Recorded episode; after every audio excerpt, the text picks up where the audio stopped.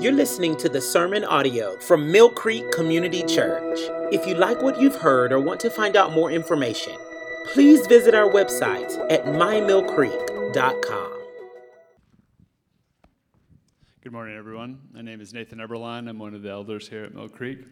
We'll be reading today from Romans 13, verses 8 through 14. That's page 655 in the Bibles that are in the back of the seats. Uh, it's also on the back of the handout that you may have gotten when you came in.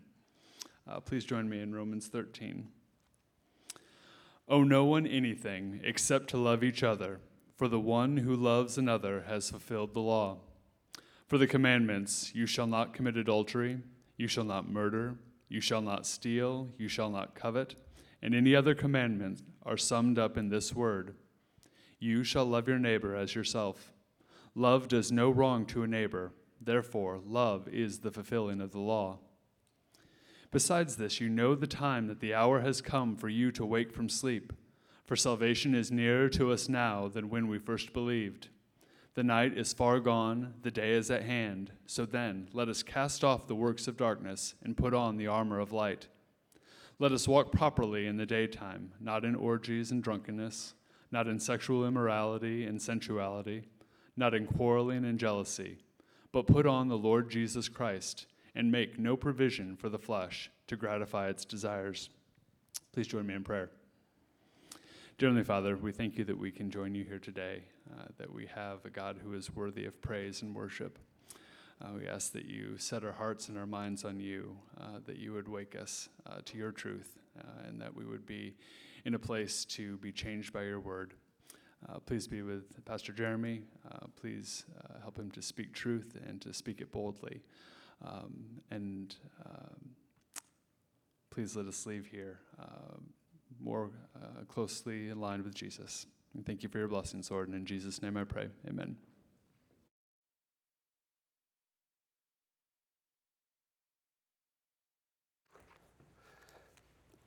Thank you, Nathan. This morning, we find ourselves in the book of Romans, a letter written from Paul to the city of Rome 2,000 years ago. We live in Shawnee, but right now this letter is aimed at folks in Rome, and those in Rome are dealing with a particular culture at a particular time, some unique challenges. But before we get to Rome, I want you to come with me and go back in time even further back from when Paul wrote that to a city in northern Iraq, 600 BC. It's the city of Babylon.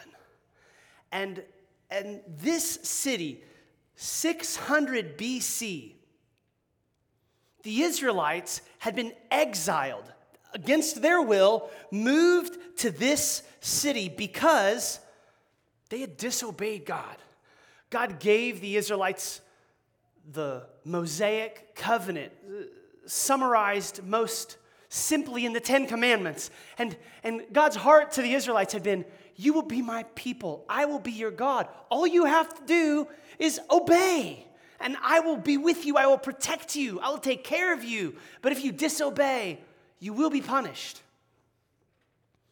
The Israelites the chosen people of God disobeyed, and God allowed the godless and pagan king Nebuchadnezzar to take over Jerusalem and then exile all these people to the city there of Babel. And those Israelites that were living in this city had quite a quite a time trying to figure out how they should acclimate to the new city. There would be two default tendencies. The first would be to say, you know, what did being the people of God even get me? Uh, like, look, here I am in a new city, in a new place. Forget it. I'm not going to try to be the people of God anymore. I'm just going to assimilate into the culture. Hey, we've got a fresh start. Let's just act like all the rest of the Babylonians. We'll eat their food, we'll take their customs, we'll cheer for their teams, we'll worship their gods. Or there were some who lived in this city and they said, We will never acclimate. We will live as a separatist community in our own ethnic enclave. We will be known as those people who are not Babylonians. Our kids will not marry their kids. They will not go to the same schools. They will not talk their talk. They will not eat their food. They will not worship their gods. The challenge for the people of God living in a foreign and pagan context would lead to one of these two tendencies. Tell me if, if you had been there in that city, 600 BC, which would you lean toward? Is your tendency to just go adopt the cultural values, cultural practices, and assimilate? Or are you of the mind that you would prefer to isolate and separate yourself from the culture?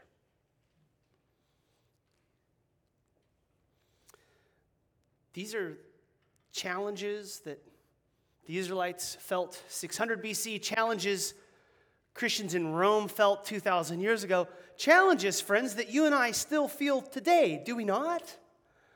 We are trying to be the people of God, and in this time and place, we live in, or at least we're worshiping here in Shawnee, wherever your particular neighborhood is where you live and work and learn and, and, and play, we have these challenges. How are we going to interact with the culture? Well, I don't know how you experience feeling like an exile, but I've, there's been several places, even in this city, that I felt like an exile. None more than Arrowhead Stadium.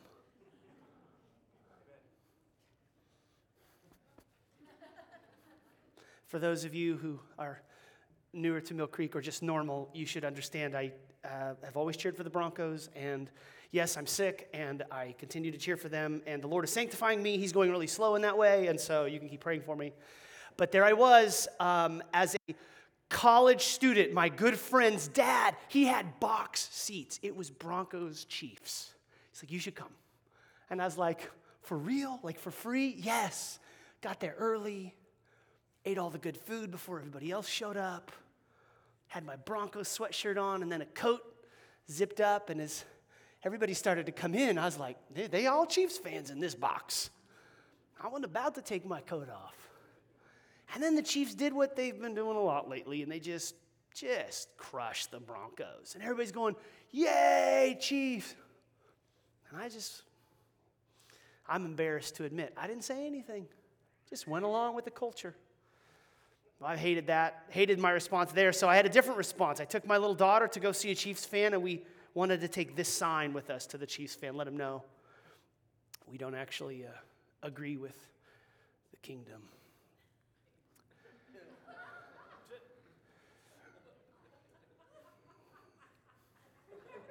Somebody photoshopped my picture. The real sign says, See, look, I can't even get away with a funny joke at this place without getting the business. There's the real sign. And we thought, hey, we just want to let people know we are not from this kingdom. We are, we are from a kingdom of a different world. So my daughter and I thought it'd be fun to take this sign and just see what happens at Arrowhead Stadium when we said, hey, y'all would hate this sign if you were literate. Well, that's a picture from my backyard. I obviously didn't have the guts to take it there. And. Uh, special thanks. Those tickets were given to us as well. And to be fair, the Chiefs fans were as nice as they've ever been when the Broncos once again got crushed. So, um, seriously, though, there is this tendency when you are in a genuinely hostile culture that's paid to what you really believe, there's this tendency to either compromise just to fit in or isolate and it's true for those of us today. It was true in Rome, true back in Babel. So much so that God wanted his people to know his heart for them. And, and Jeremiah communicated the message of God to those Israelites in Babylon in Jeremiah 29 5. Let me read this to you. You can see it on the screen. Here's God's heart build houses and live in them, plant gardens and eat produce. Take wives and have sons and daughters. Take wives for your sons and give your daughters in marriage that they may bear sons and daughters. Multiply there and do not decrease, but seek the welfare of the city where I've sent you into exile and pray to the Lord on its behalf, for in its welfare you will find your welfare. What the people of God in Babylon had to think about, and what the people of God in Rome had to think about, what we have to think about today is how are we to live as God's people in this culture and in this society, in our communities? And frankly, the temptation is to either totally compromise or totally separate. It's really hard to live in the tension.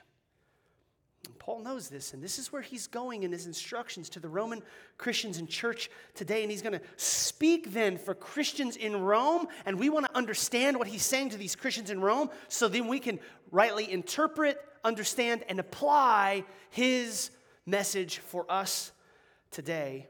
Two big questions Paul is going to answer in the scripture today. How are Christians to live in a pagan society? How are we supposed to do this? And then why?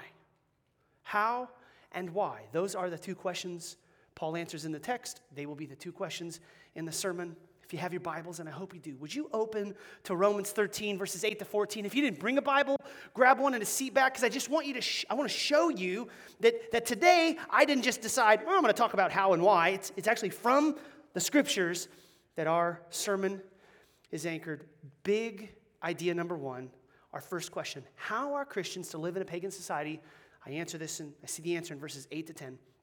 Verse 8 Owe no one anything except to love each other, for the one who loves another has fulfilled the law. Owe no one anything. In a culture like ours today, we've got a lot of high interest debt out there, and Paul's saying, hmm we want to owe no one anything except the debt of love love is this debt we'll never be able to repay, friends. And, and this idea of oh no and anything, it's actually connected to verse 7. If you just look up in Romans chapter 13, verse 7, which we covered last week in the sermon, in this politically radioactive charged culture we live in, we talked about that last week. So you came back, which means I'm very grateful that you decided to show back up. If you didn't hear that sermon, um, be careful if you drink too much coffee before you listen to it. Had my heartbeat racing all last week. This week, a little easier as we see this connection, though. Pay to all what is owed to them. And then Paul says, Owe no one anything except love.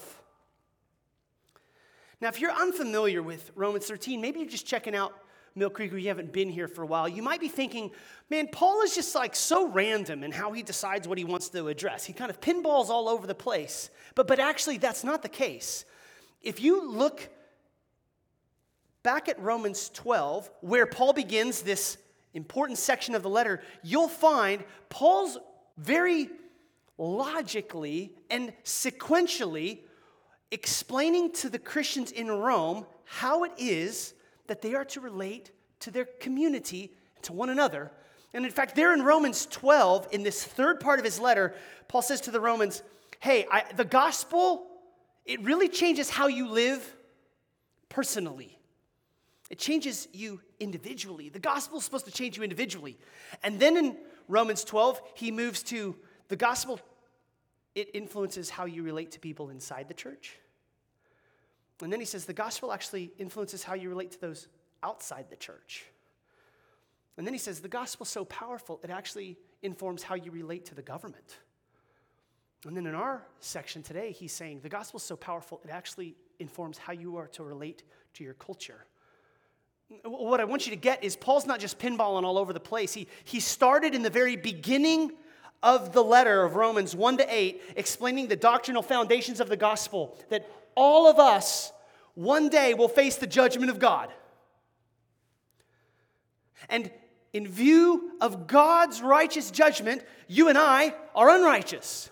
And I know that's bad news, and a lot of our culture doesn't want to hear this, but this is loving to share with one another the truth of God's word is you and I will stand before God and we are unrighteous. Whether we're just godless pagans, we've never been to church before, don't know why you showed up this morning, but here you are, you're curious what the Bible says. Here's the simple message you stand before God, and you will stand in judgment at the end of your life for what you have done. And by the way, we already know the verdict is you are guilty. I never been to church before, man. Why are you breaking my head on this? Well, because that's what the that's what the Bible says. Some of you are like, well, it's a good thing I'm not some godless pagan. I'm actually really religious. I got bad news for you. You are also unrighteous before God. This is what Paul explains in chapters 1 and 2. Man, the, the godless pagans who aren't religious at all, they're guilty, so are the religious people, because none of us are righteous on our own. Oh, but Jesus, the righteousness of God is available now through faith in Jesus Christ for all who believe. This is the gospel foundation that in part 1, Paul is anchoring in. He moves to part 2 in Romans 9 to 11, where he explains God's heart has always been for those who are not only ethnically Israelites Yes, God's people are the Israelites, and his promises to them will continue, but God's heart in the Old Testament has always been for Gentiles too, and God will keep his promises to both people. So, part one, gospel foundations. Part two, God's going to keep his promises. And then part three, here's how the gospel changes you. And today we're seeing how Christians then are to live in a pagan society. Answer by owing no one but love, owing nothing but love, excuse me owing nothing but love. But as Paul's saying, have no other debts except the debt of love, there would have been some in the Roman church that goes, time out, Paul. Time out, Paul. Bro, have you ever read the Old Testament? Because there's all of these commandments that are very important. Again, most clearly summarized in the Ten Commandments. And they would go, I can't be living in this godless pagan city with these godless pagan neighbors because I am called to the Ten Commandments. So I must live as a separatist. That's why Paul says, look in the text. Look what Paul says. Verse 9 For the commandments, you shall not commit adultery, you shall not murder, you shall not steal, you shall not covet, and any other commandment are summed up in this word you shall love your neighbor as yourself. Love does no wrong to a neighbor. Therefore, love is the fulfilling of the law. Just like the Jews in Babylon and like these Roman Christians in this pagan culture, Paul's saying, No, no, no, no. I am not calling you to live in a separatist ethnic enclave of only your little Christian people in this bubble. And I'm certainly not calling you to compromise. I'm calling you to love them and fulfill the law of God by loving your neighbor as yourself. Meaning, you can be the people of God and not compromise and not isolate. And we do that by loving others. By the way, loving others the way the Bible defines love, not by the way the culture defines love. Don't get confused, especially if you're new to the faith or younger in the faith. Don't be confused. The culture will say, hey, that gospel stuff, that's not very loving. But they don't define love. The Bible gets to define love. So let's love our neighbors as ourselves. Here's what the text is saying, and it answers this first question. If you're taking notes, how are Christians to live in a pagan society? Answer fulfilling the law of God by loving their community. That's what Paul wanted them to get. That's what he's arguing for. Fulfill the law of God by loving your community. That's how you're supposed to live, Christians.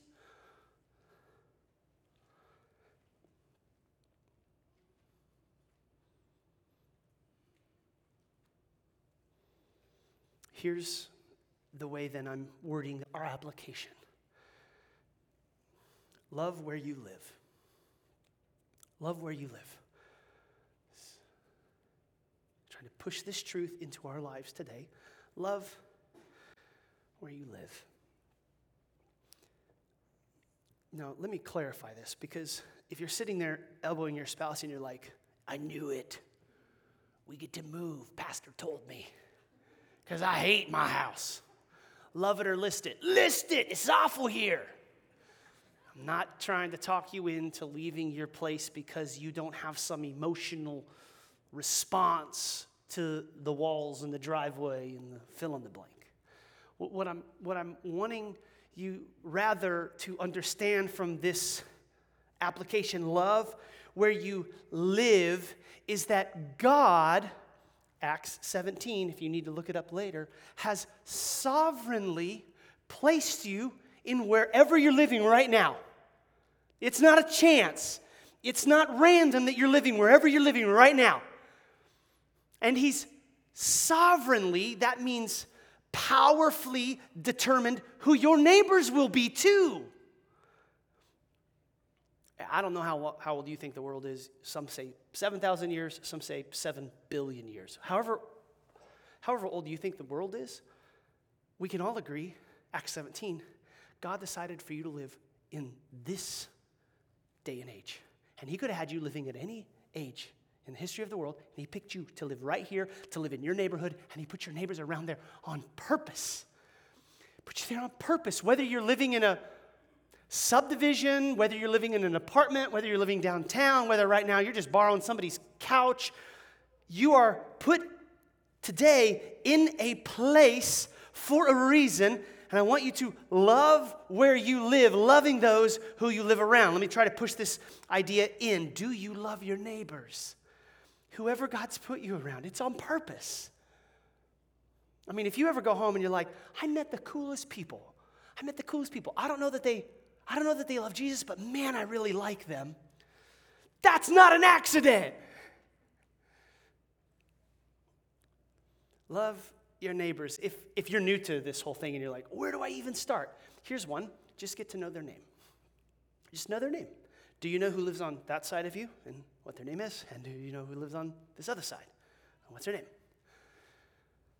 Pastor, I've got that. Oh, good. Oh, good. Step two, learn a little bit about them. Um, do they have kids? Do they have a job? What do they do with their time? What are their hobbies? Ask them some questions like, Do you like your job?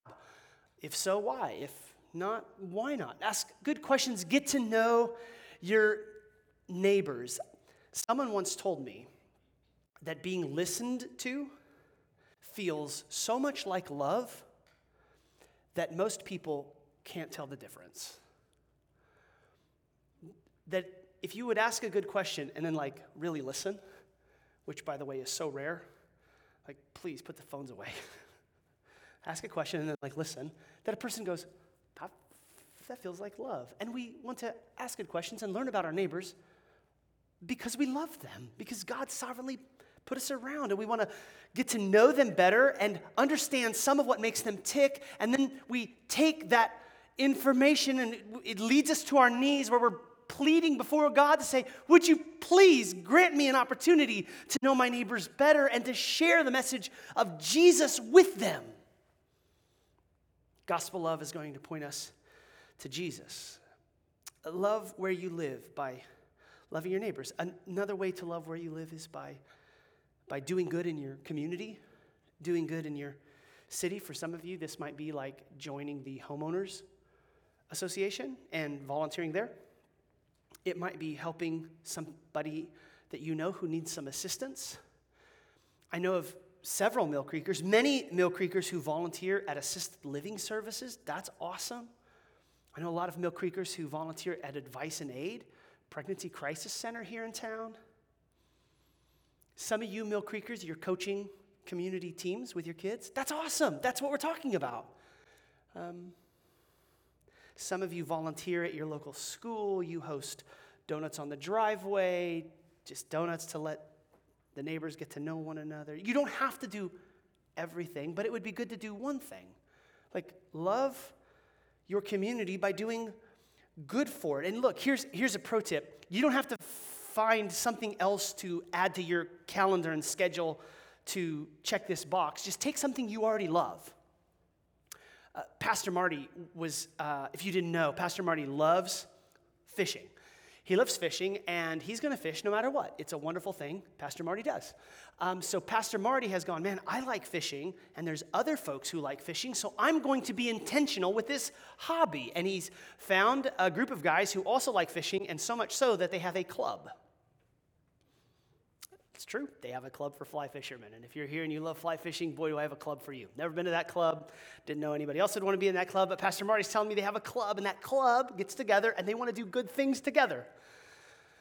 Hey, cool, man, whatever floats your boat. And this group of, of guys who get together in this fly fishing club have decided we want to provide opportunities for military veterans who are struggling with emotional distress a chance to have a safe place where they can go fishing, have a safe friend, and perhaps help that person develop emotionally.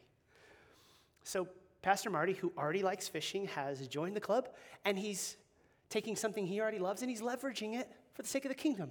Turns out he's going to be president for the next two years. So, if you want to join the fly fishing club here, he's the prez. You can go and serve alongside of him, and you can take guys out to go fishing. And, anyways, uh, I love his title for it. It's, he calls it his missional fissional time. The, the, pro tip is this you don't need to add anything to your schedule. If, if you like watching the Chiefs, cool. Invite people over to watch the Chiefs. Lots of people like to do that. Maybe you don't like watching the Chiefs, but you have something else that's going on. Whatever your thing is, invite people to it. It's not doing more, it's just leveraging what you already love for the good of your neighbors, the good of your community. Love where you live. So that's how Christians are to live in a pagan culture. But let's move to Paul's second big idea in verses 11 to 14. Why must Christians be good citizens? Why must we be good citizens? Verse 11. Besides this, you know the time that the hour has come for you to wake from sleep. For salvation is nearer to us now than when we first believed. The night is far gone, the day is at hand. Paul now pivots to why. And I think this motivation is crucial for us to get because if you leave here today going, okay, honey, I guess we better do something good for our neighbors because Pastor's hammering on us again today that we should bless our friends and neighbors. And I really want Pastor to think a lot of me. So let's do something because maybe we'll tell him and he'll go, good job, guys. And that's what we really need is Pastor to think good of us. Like if that's the only thing motivating you, you're going to crash and burn, if not in a week, in a month. Or if you think, oh, God's this cosmic landlord, and I kind of do what he wants me to do, and then he lets me keep my job and have a nice house and kind of get along with the world. So, cosmic land, rent's due. All right, missional, fissional, I guess. Let's just go do it. Maybe God will be nice to me. This, if that's what's motivating you, that's bad fuel. That fuel is not going to get your engine to the end. You need gospel fuel motivating you rightly. And here's, here's the motivation Paul's tying into He's saying, the end is coming soon. Salvation is closer than ever. Wake up. That's his fuel. Like if you're on a long race and you finally turn the corner and there's the finish line and you're tired. You're tired, but there's the finish line, man, and you've got hour or two, if you're running a marathon, four or five hours of work behind you, you've only got a little bit longer. It's just right there. Come on. Paul doesn't use finish line metaphor here, he uses wake up metaphor, which reminds me of that time I've gone to sleep. Has this ever happened to you? You go to sleep, you're so tired. You're like asleep before your head hits the pillow, and then you wake up and you're like, oh, I'm still so tired. Like I feel a little rested, but oh, I wish I could sleep for a lot longer, and you're planning on waking up, let's say at 6 a.m., and you're pretty sure it says 5:58 on the alarm clock, but you look over just to check, and the alarm clock says 11 p.m. You ever done that? And you're like, oh, I'm crushing life right now, and I got seven more hours, yo. I'll glory to God.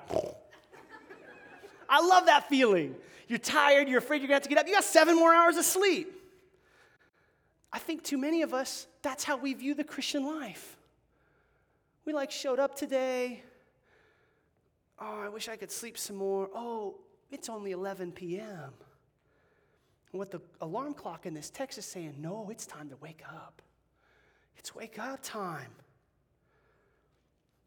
But if you're there going, whoa, that's ridiculous, Jeremy. This, this letter's 2,000 years old. How in the world does Paul think, that, how does Paul think that the the end is coming so soon. He's clearly way off on his time continuum understanding. Keep in mind from the text, Paul isn't predicting that Jesus is coming back in a week or a year. He gives us no date, for even Jesus didn't know the date of his return. He said as much in Matthew 24 36. Only the Father knows when the second coming will occur. But we must be clear Paul's not implying Jesus had to return in a short window of time Rather, Paul's telling the Roman Christians, and by extension, those of us living in a culture and a society like we're in, that this is not our home. And every passing day should wake us up more to the reality that the coming salvation of Jesus is closer than ever. So don't be asleep, Christian. Wake up. Wake up. Now, maybe you're sitting there going, Jesus is coming back. What in the world are you even talking about? Maybe you're not quite clear if you're new to Christianity that, that Jesus in the story of the Bible is coming twice. Okay, so God, Israelites, waiting for the Messiah. Jesus came. We celebrate that at Christmas. We celebrate his birth. He's living. He lives for 30, 33 ish years. He lives the perfect life, perfectly fulfills the Ten Commandments. He dies on the cross, put in a tomb on Good Friday. What we celebrate on Good Friday. Three days later, Resurrection Sunday, he comes back to life. And then for 40 days, he's telling all of his disciples, You need to go tell people about me and I'm leaving. I'm going to go up to the Father. I'm going to go prepare a place for you, but I will come again. So, in the timeline, Jesus then ascends to heaven, and that's where he is right now. So, he's already come once, but Jesus' promises, as he's right now preparing a place for us, right now, he is petitioning the Father, praying on behalf of you and I as we live in the already but not yet moment of world history, because Jesus is coming again. He will come a second time. And when he comes a second time, it will be too late if you're still sleeping. It'll be too late if you don't know Jesus.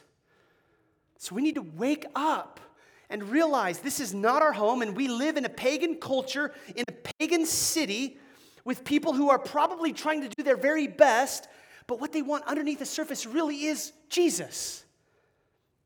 So if you're here and you think the whole point of life is a white picket fence on a handful of acres with a perfectly groomed Labrador retriever on your perfectly mown green grass and your kids smiling with their hair plastered. And that's like the goal of life.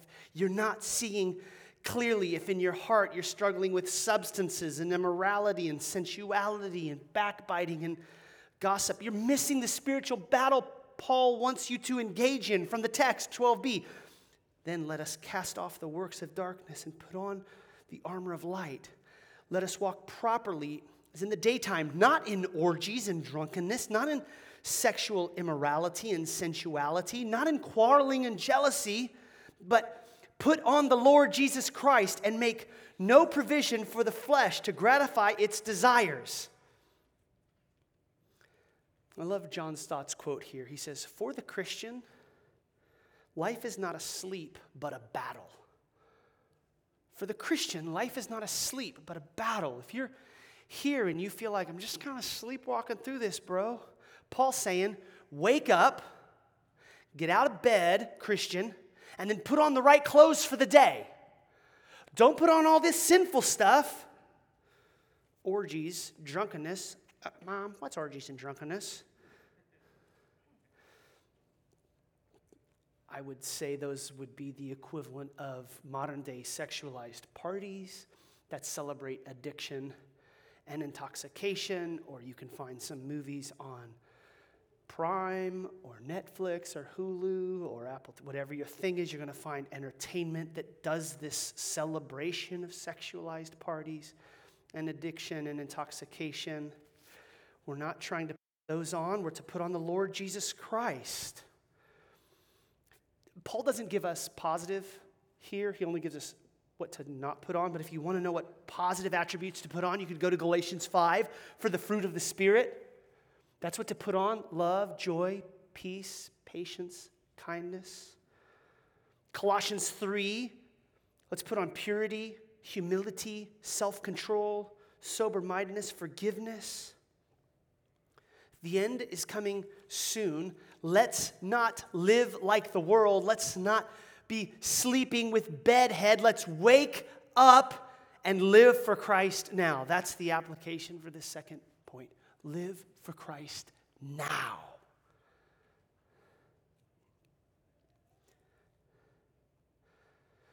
Here's what Paul's doing. He's saying Jesus is going to come back, and this is his motivation for us that we would live mindful that one day we really are going to stand before the judgment of God. And when Jesus comes back, this judgment will be imminent. And since we're going to face judgment, let's live for Christ now. Let me try to push this in a bit. Any of you, are you living for Christ now, or frankly, are you a sleepy Christian? Are you a sleepy Christian? Here's, here's what I'm thinking sleepy Christians are. Man, they, they have the right answers. I could give you a test. It's fine, I know. Jesus is the Son of God. He came at Christmas. He blah, blah, blah, blah, blah. But frankly, what animates your heart, what wakes you up in the morning, what you spend more time thinking and dreaming about is not Jesus' second coming, but it's whatever this world has indoctrinated into your brain as the good life. Like if you're here and you think the good life is something outside of the text, you're a sleepy Christian.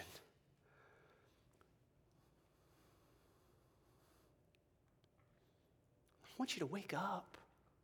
That's Paul's heart. This is not our home. No matter how comfortable you make it, no matter how beautiful you've got your little place, no matter how comfy your bed in, this is not your home. Man, we're called to a cosmic spiritual battle for the souls of people, and eternity hangs in the balance. So if you're here and you're tinkering with addiction and partying, if you're toying with sex and orgies and sensuality, if you just flippantly enjoy quarrels and jealousy, man, wake up. Throw those off. Put on Jesus Christ. God's grace should motivate you to realize that God's even more incredible and our sin is even more deplorable and the truth of the gospel is even more exceptional than we realize. Man, wake up in view of the second coming. Live for Christ now. If you want more on that, Pastor John Piper wrote a book. We have a couple extra copies to give away. Don't waste your life. I'd encourage you to read it. Second suggestion would be to live with eternity in mind. Live with eternity in mind. Scripture tells us after Jesus' second coming, we will live with and enjoy God forever. Forever. And we live in a culture, in a society, a community and city that doesn't realize your soul will live forever. Every person in this room, any person who's listening to me online or that's going to download this podcast, you have an eternal soul. It will never, ever perish. And for eternity, you will live in one of two realities heaven with the Father and the Trinity in perfect love and harmony forever and ever, enjoying God and living with Him, or eternal conscious punishment. Those are the two destinations that the scriptures indicate we will go to. And in view of this eternity, let's live today realizing how you live actually matters in eternity. It actually matters. And God actually, if you're a Christian, has works for you to do. He says so in Ephesians 2:10. Uh, Paul writes, "For we are his workmanship, created in Christ Jesus for good works, which he prepared beforehand that we should walk in them." God has good works for you to do, Christian. Wake up. Go do those good works. And this should influence where you live, the decisions you make about the weekend, whether you're going to put your kids in special activities, what you are going to prioritize as a family, how you do vacations, how you budget. This eternal perspective influences everything. This isn't our home. We can't take any of this with us. Live with eternity in mind. Here's Paul's point in our text is in, in two words, the sermon of the sentence is this love now.